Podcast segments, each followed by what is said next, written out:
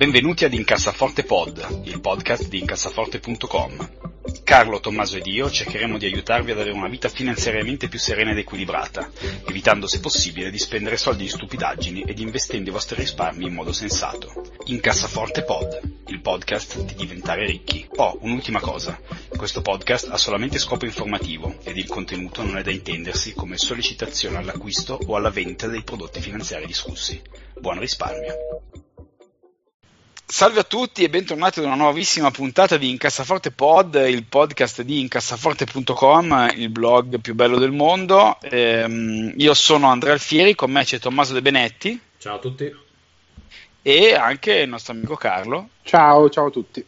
Allora, noi potremmo aver già registrato questa puntata ed aver fallito miseramente in una registrazione, ma non lo ammetteremo mai, quindi questa è la prima volta che registriamo questa bellissima puntata.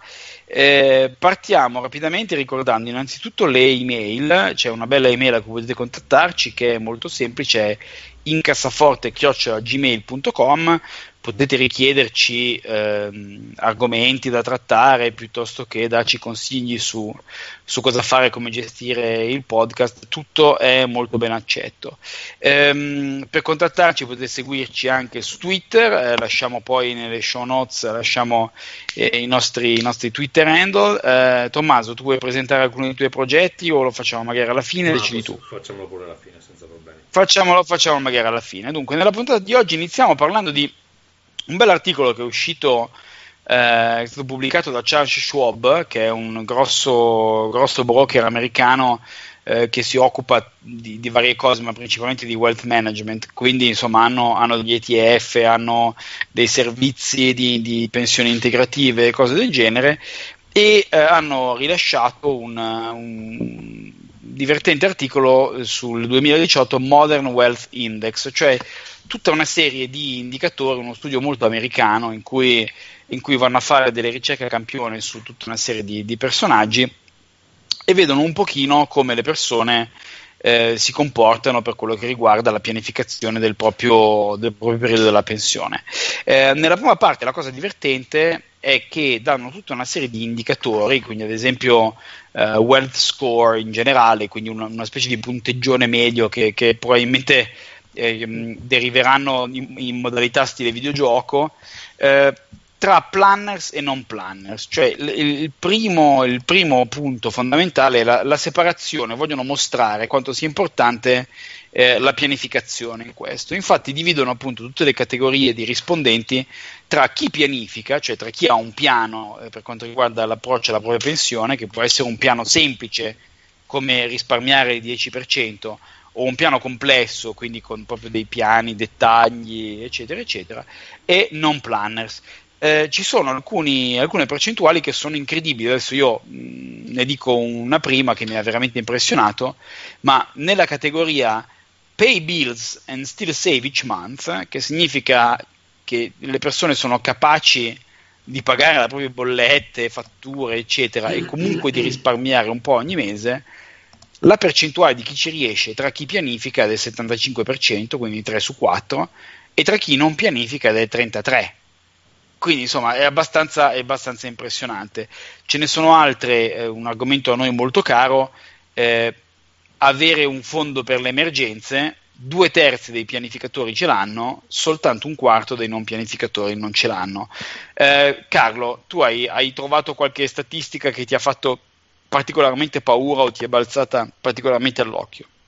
Eh, in particolare nessuna, perché sono tutte abbastanza eh, speculari tra planners e non planners, cioè chi è planners, che purtroppo sono solo, se non sbaglio, eh, un quarto degli intervistati, non, non, non molti di più, hanno però delle, delle, diciamo, delle, degli indicatori di, di salute finanziaria molto, molto più elevati. E tra l'altro un dato anche abbastanza interessante è che la maggior parte dei planners, comunque buona parte dei planners, sono i millennials, cioè quelli che eh, in teoria sono nati in un momento più difficile, più di, di crisi, e forse hanno fatto di questa cosa un po' di, di necessità virtù. Ricordiamo chi sono i millennials: sono quelli che non comprano i fazzoletti di carta, non comprano le saponette, eh, esatto. Alla sera non vanno fuori, eh, stanno a casa a guardarsi il telefono, non si drogano, non bevono e eh, fondamentalmente sono una generazione migliore della precedente. A me, e da, se ne sbattono prime, anche dei brand abbastanza.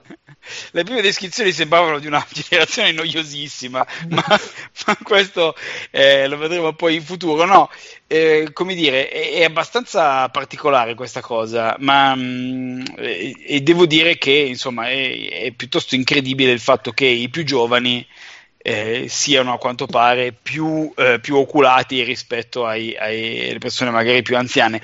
Di solito accade il contrario. Adesso io non so voi in quale situazione siate, ma, ma io tendenzialmente eh, sono sempre stata una persona noiosa, ma ero, sono più oculato adesso di quando avevo ventitré anni, insomma. Tommaso, tu, tu che, che takeaway hai, che, che, diciamo, che, che insegnamenti hai tirato fuori da questa cosa? Ma eh, questa cosa dei millennials è interessante, perché appunto sono additati come una generazione che sta facendo fallire delle industrie storiche, tipo l'Harley Davidson. Qua, con i millennials no, non attecchisce, semplicemente perché i millennials non, non hanno bisogno di comprarsi la moto in generale. Um, è sicuramente interessante quella co- c'è, c'è un'altra percentuale che è slegata dai millennials che dice quarantacinque per cento de- dei rispondenti eh, non ho abbastanza soldi per aver bisogno di, di un piano, che eh, cioè noi sappiamo non essere vero, perché io so di non avere soldi, eppure un pochino pianifico eh, per, per il futuro, per quando ce li avrò e sarò ricchissimo grazie soprattutto a questo podcast. Esatto, no, più che altro perché insomma è, è molto difficile senza avere un piano riuscire a risparmiare, insomma io credo che sì, eh, l'articolo tra l'altro fa, fa anche una, una precisazione interessante, cioè dove dice che tre americani su cinque vivono paycheck to paycheck, cioè riescono a tirare a, a malapena alla, alla fine del mese, però allo stesso tempo una, parte di, una buona parte di, di questi americani che non ce la fa vorrebbe o capisce o intuisce l'importanza di avere una qualche pianificazione finanziaria alle spalle, ma non sa come fare. Cioè dice non, sono, no, non so come fare, eh, non ho idea di, di, di, di, di come pianificare il mio risparmio, quindi probabilmente alla base c'è anche un pochino di mancanza di, di cultura sul risparmio. È, è proprio una questione generazionale, anche per il fatto che cioè, la nostra generazione comunque è stata istruita eh, sul fatto che avere un lavoro stabile non è una certezza e, e quindi pianificare un attimo può essere un modo per non essere costantemente nei guai. Non so se sia quello, ma posso immaginare che eh, appunto visto le condizioni che cambiano sul mondo del lavoro eccetera, eh, cioè prima semplicemente sapevi, avevi un posto, stavi lì. Magari in America sta cosa è sempre stata un po' diversa, però in altre parti del mondo, in Italia ad esempio, di solito tu iniziavi un lavoro a una certa età e te lo tiravi dietro trenta anni. Beh, ambivi al posto fisso, cioè, sinceramente posto fisso, ma anch'io quando ancora andavo a scuola c'era ancora il mito del posto fisso in banca piuttosto che, eh, che qualche grande azienda, no? Sì, allora un, una cosa interessante, allora questo, questa survey c'è da dire che è, eh, appunto è fatta dagli americani che sono notoriamente dei pessimi pianificatori, nel senso che eh, nel mondo c'era un bel articolo che non mi ricordo dove avessi trovato, Uh, ma che mostrava diciamo la percentuale di risparmio uh, per paese, e gli americani erano uh, tra quelli che risparmiavano di meno, perché effettivamente non è nella loro cultura, cioè loro sono una popolazione di consumatori ed è quello che fa, fa degli Stati Uniti un mercato formidabile.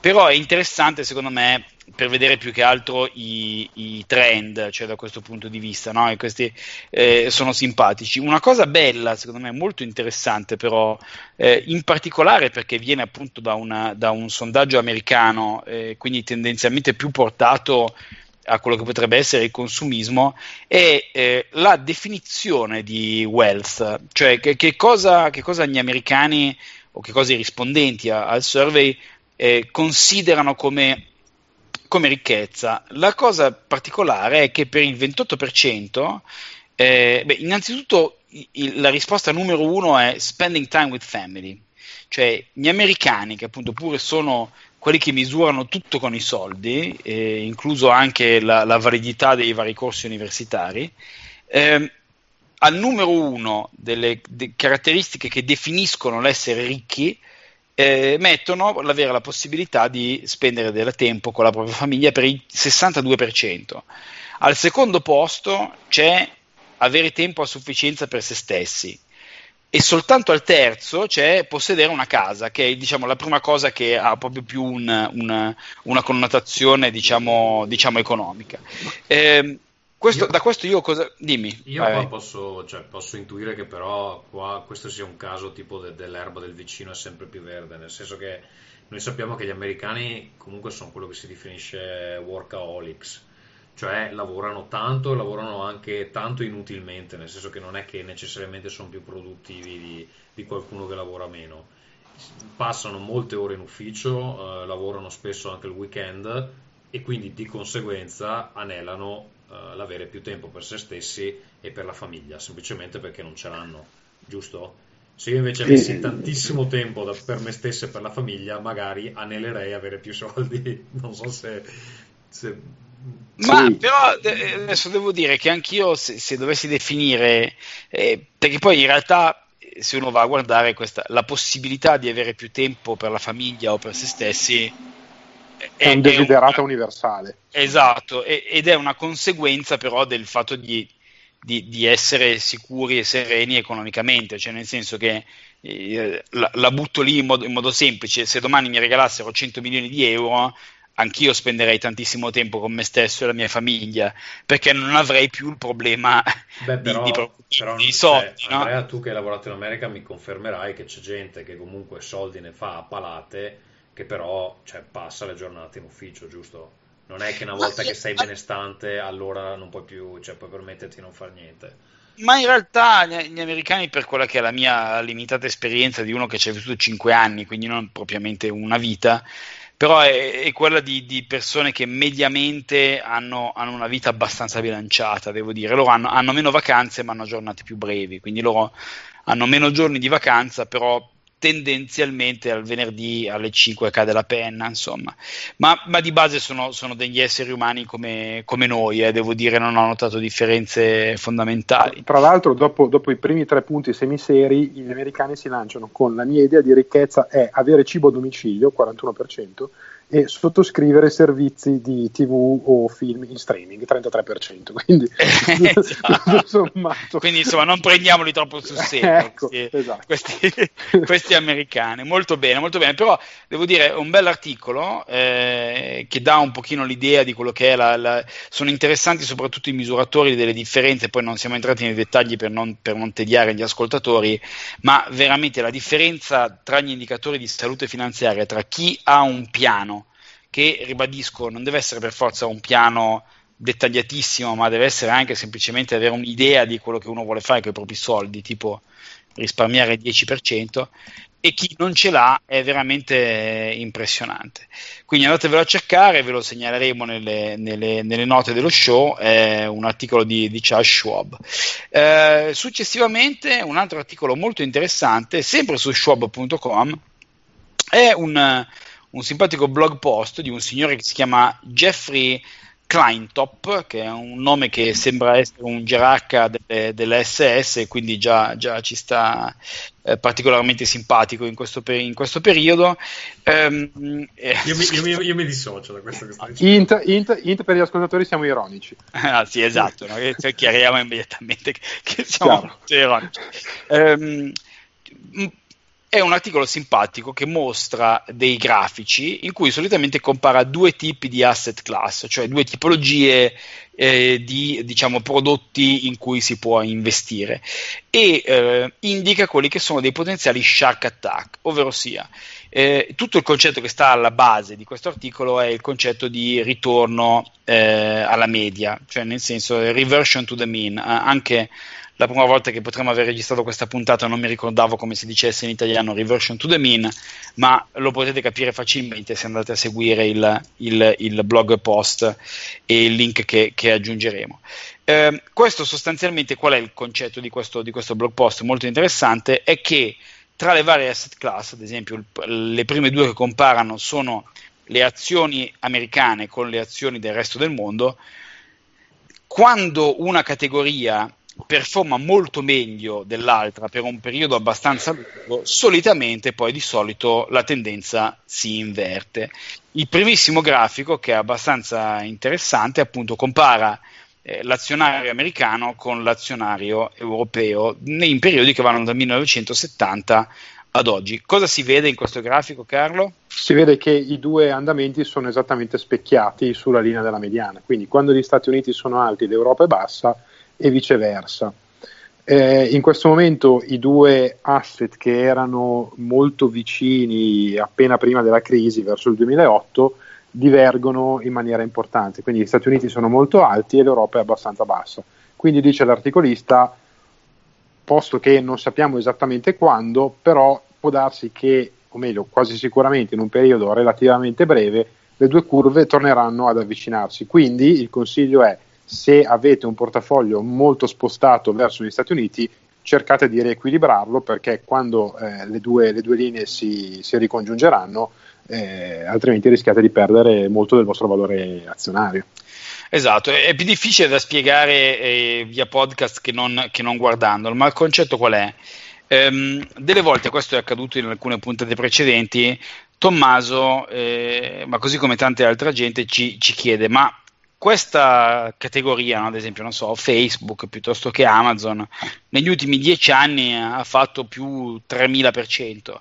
Perché non dovrei comprare Amazon? Proprio perché mediamente è difficile, poi magari Amazon continuerà a performare stupendamente, però in generale è difficile che due categorie di asset abbastanza simili abbiano delle performance molto diverse. Come diceva giustamente Carlo, dal duemilaotto in poi gli Stati Uniti hanno avuto una performance micidiale, l'Europa e il resto del mondo hanno avuto una performance molto scadente.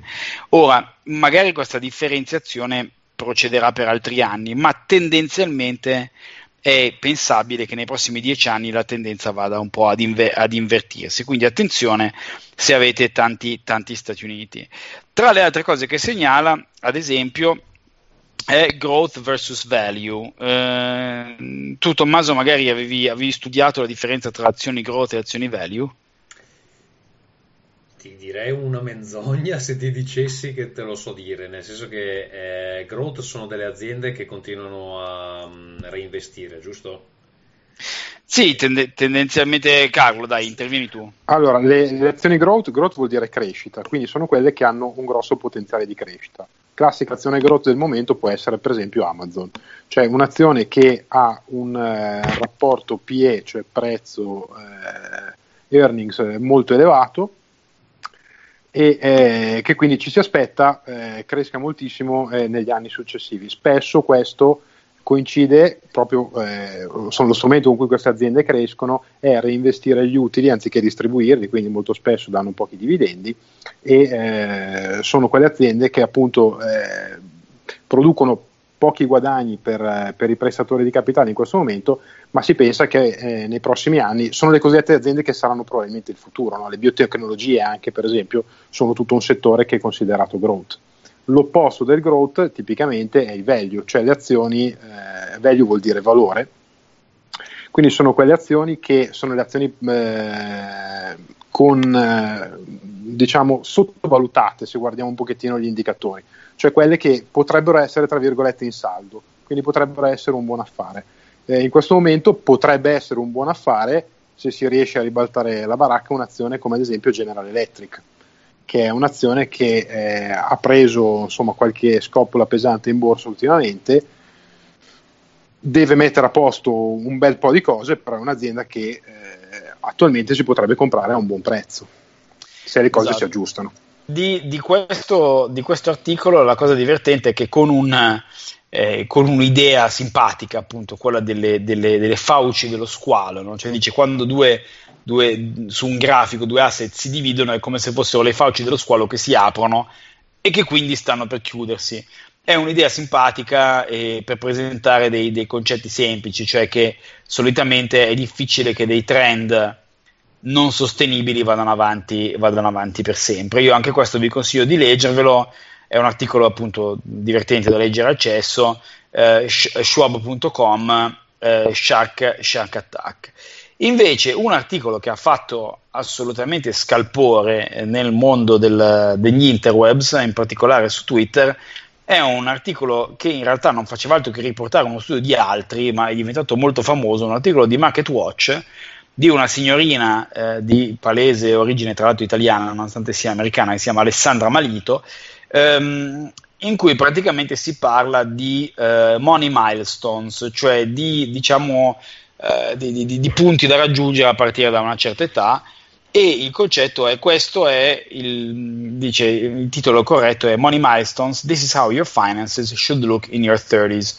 La cosa che ha creato eh, particolare scalpore è l'affermazione che in teoria a trentacinque anni uno dovrebbe aver risparmiato due volte il suo stipendio annuale. Questo ha fatto impazzire naturalmente l'internet, in cui tutti dicevano ah sei ricchissimo, tutta colpa tua, infame, maledetti, eccetera. Eh, ha causato grandissimo appunto eh, scalpore, quando in realtà il concetto è piuttosto semplice. Eh, incominciamo dalle basi. Voi a trentacinque anni avevate due volte il vostro stipendio risparmiato? Io so, ho trentacinque anni adesso. Eh, allora, la prima volta che abbiamo registrato questa puntata avevo dei dubbi perché, eh, cosa che non è mai, no. succe- non è mai successa sta cosa. Questa è la prima volta, però diciamo c'è stata una volta non ufficiale. eh, avevo dei dubbi, nel senso che non avevo considerato uh, l'investimento che ho fatto sulla casa come, uh, come soldi da parte, e se prendiamo solo il mio stipendio io due anni da parte non ce li ho neanche nei miei sogni più sfrenati, però giustamente mi facevate notare che l'investimento fatto sulla casa comunque non è che non valga, è una, una cosa che ha valore e che volendo si può rivendere, e quindi bene o male ci sarei anche con, con questo. Sì, di, di, di, diciamo che se tu avessi cento euro in banca ma pos, fossi proprietario della Tour Eiffel, eff, effettivamente avresti, avresti dei soldi, ecco, questo, questo si, si, si potrebbe saresti, affermare, diciamo. Saresti questo. Più ricco di uno che ha ben cinquecento euro in banca, nonostante tu ne abbia solo cento. Sì, esatto, esatto, sì, sì, pe- penso che possiamo spingerci a questa affermazione, sì, esattamente. Quindi sì, no, effettivamente possedere una casa, e per, per quanto non sia un investimento, diciamo, eh, che, che, che dà dei dividendi, o, però insomma voglio dire, eh, una casa vale soldi, quindi non bisogna dimenticarsi di questa, di questa, di questa cosa assolutamente. Quindi diciamo che se tu hai una casa che vale, dico per dire, centomila euro e guadagni cinquantamila euro all'anno, effettivamente tu a trentacinque anni possiedi due, due anni di stipendio se sei proprietario della tua casa. Se di quei centomila euro ne hai novanta di mutuo, allora no, perché tu in realtà possiedi diecimila euro di casa in quel caso, no? Devi guardare il capitale. Giusto, giusto. Eh, ecco, una cosa di cui non sono sicuro è che comunque io rispetto a eh, alcuni miei coetanei ho iniziato a lavorare prima, eh, sicuramente sono sempre stato pagato meglio, Eh, rispetto a, ai miei coetanei in Italia, e quindi posso immaginare che per un italiano di trentacinque anni questa cosa non sia del tutto scontata. Eh, magari alcuni hanno la casa ma non tutti, e non tutti hanno un lavoro, intanto un lavoro fisso e, e poi un lavoro che comunque eh, paga a sufficienza per poter metter via quel tipo di cifre lì, insomma.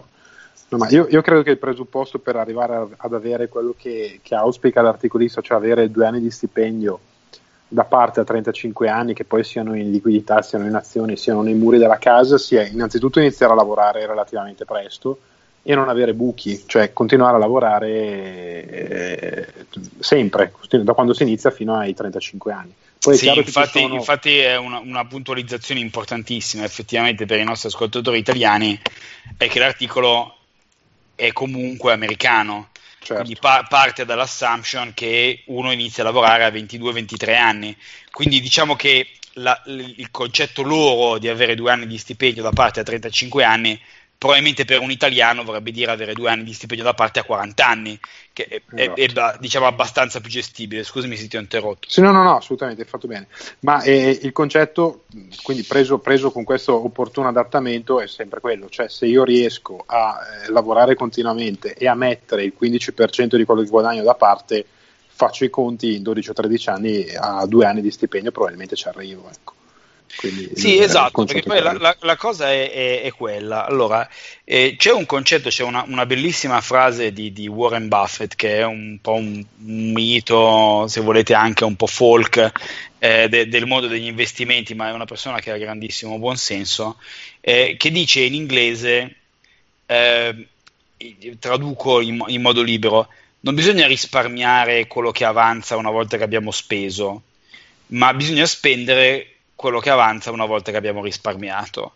Quindi il concetto è, io lo dico sempre, è un, la mia grandissima fortuna è stata imparare da giovane, ma non perché io fossi particolarmente intelligente, ma perché me l'hanno suggerito, è il giorno stesso che ti arriva il tuo stipendio, fai un eh, transfer automatico, automatizzato di soldi eh, su un conto separato, che sembra essere una puttanata, che uno dice ma come, io li vedo quei soldi lì, sembra una stupidaggine tremenda, ma se voi usate un conto per le vostre spese correnti e un altro conto per i vostri risparmi, voi settate un eh, bonifico automatizzato e ricorrente il giorno stesso in cui vi arriva lo stipendio per l'equivalente del quindici per cento del vostro stipendio, e vedrete che miracolosamente quei soldi, non vedendoli, non li spenderete mai. È una cosa, è uno stupidissimo hack psicologico che però con noi esseri umani, che siamo degli esseri molto semplici, alla fine funziona, o meglio ha funzionato con me, non so con voi.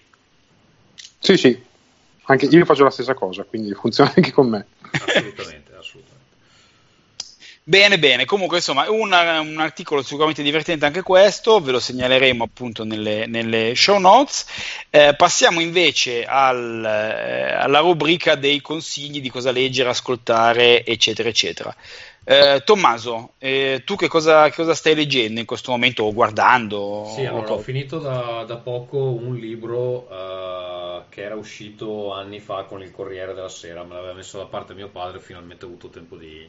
di prenderlo in mano. Questo è il mio libro da bagno. Uh, io leggo un libro diverso a seconda della zona della casa e anche al di fuori di casa, tipo ne ho uno nella borsa da lavoro, ne ho uno, ne ho uno sul divano, uno in bagno, eccetera. Eh, questo mi permette di leggere diverse cose eh, a ritmi lentissimi, però. eh, allora, comunque, ehm, è un libro di Svetonio che si chiama uh, Vite dei Cesari, sottotitolo Tiberio e Caligola, anche se in realtà esamina le vite di anche altri Cesari, ma molto brevemente si concentra principalmente su Tiberio Caligola. È particolarmente interessante, eh, soprattutto dopo la parte iniziale dove, dove parla degli altri, quando appunto parla delle, dei due eh, principali, eh, e eh, lo consiglierei a eh, chi eh, si sente un nostalgico dell'antica Roma, perché dà un'idea abbastanza precisa di che tipo di personaggi Eh, avessero il potere. Vi leggo solo questo estratto e poi insomma vi lascio tirare eh, le vostre conclusioni. Qua stiamo parlando di eh, Tiberio e mh, dice sta cosa il libro.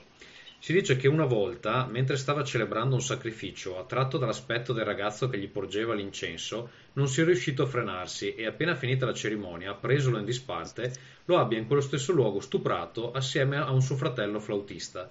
Si dice anche che, in seguito, abbia fatto spezzare le gambe a entrambi, perché si erano rinfacciati a vicenda quell'atto vergognoso. Questa è una delle cose meno truci che succedono in questo libro e quindi, insomma, una lettura consigliata per tutti quelli che hanno un'idea dell'antica Roma eh, fatta su eh, il gladiatore.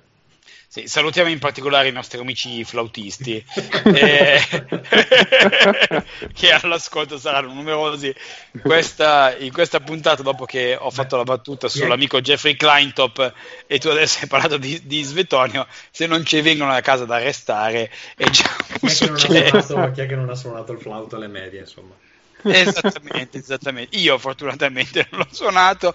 Carlo, tu che cosa, che cosa vuoi che cosa vuoi consigliarci? Dunque, giro? Io questa settimana invece vi consiglio un film che è Red Sparrow con Jennifer Lawrence, che è l'adattamento dell'omonimo romanzo di spionaggio di Jason Matthews, che poi dopo Red Sparrow è andato avanti con il personaggio di Dominica, che è la protagonista, con, eh, con una trilogia, quindi se, se vi piace la storia poi c'è anche altro materiale da, da recuperare. Eh, la storia è quella di appunto questa ragazza, ba- prima ballerina del Bolshoi, interpretata da Jennifer Lawrence, che si chiama Dominica, che a seguito di un eh, grave infortunio non può più ballare, ma eh, insomma per la sua bellezza e per il fatto che eh, un suo zio è un pezzo grosso del K G B, viene reclutata per fare, per fare la spia. Il libro è, il libro, meglio il film, è, a me è piaciuto, nel senso che le scene d'azione sono, sono molto ben girate, eh, nonostante il regista eh, sia lo stesso di eh, capolavori come Constantin o Io sono leggenda, però nonostante il, eh, che, che penso, penso che Io sono leggenda, scusami, penso che vi, vinca la palma di peggior adattamento perché il libro è stupendo e il film è una merda inconcepibile con quel cazzo di cane che non si può vedere. Comunque eh, esatto e, mh, dicevo, il film è molto bello, tra l'altro non è ambientato ovviamente nelle solite New York o Los Angeles, ma è ambientato in varie città europee, Budapest, Bratislava, Vienna. Si vedono, si vedono un po' in, in tutto il film, e è molto crudo, nel senso che eh, rappresenta la, la vita e le dinamiche delle spie da un punto di vista molto, molto, molto grezzo, quindi niente James Bond anni sessanta, gentiluomini e, e cose di questo genere, eh, però insomma secondo me merita, e poi Jennifer Lawrence è sempre un valore aggiunto, quindi da vedere. Eh, senza diventare volgari, senza. Eh, si... Jennifer Lawrence a, sì. a che livello è interessante nel, diciamo nel film?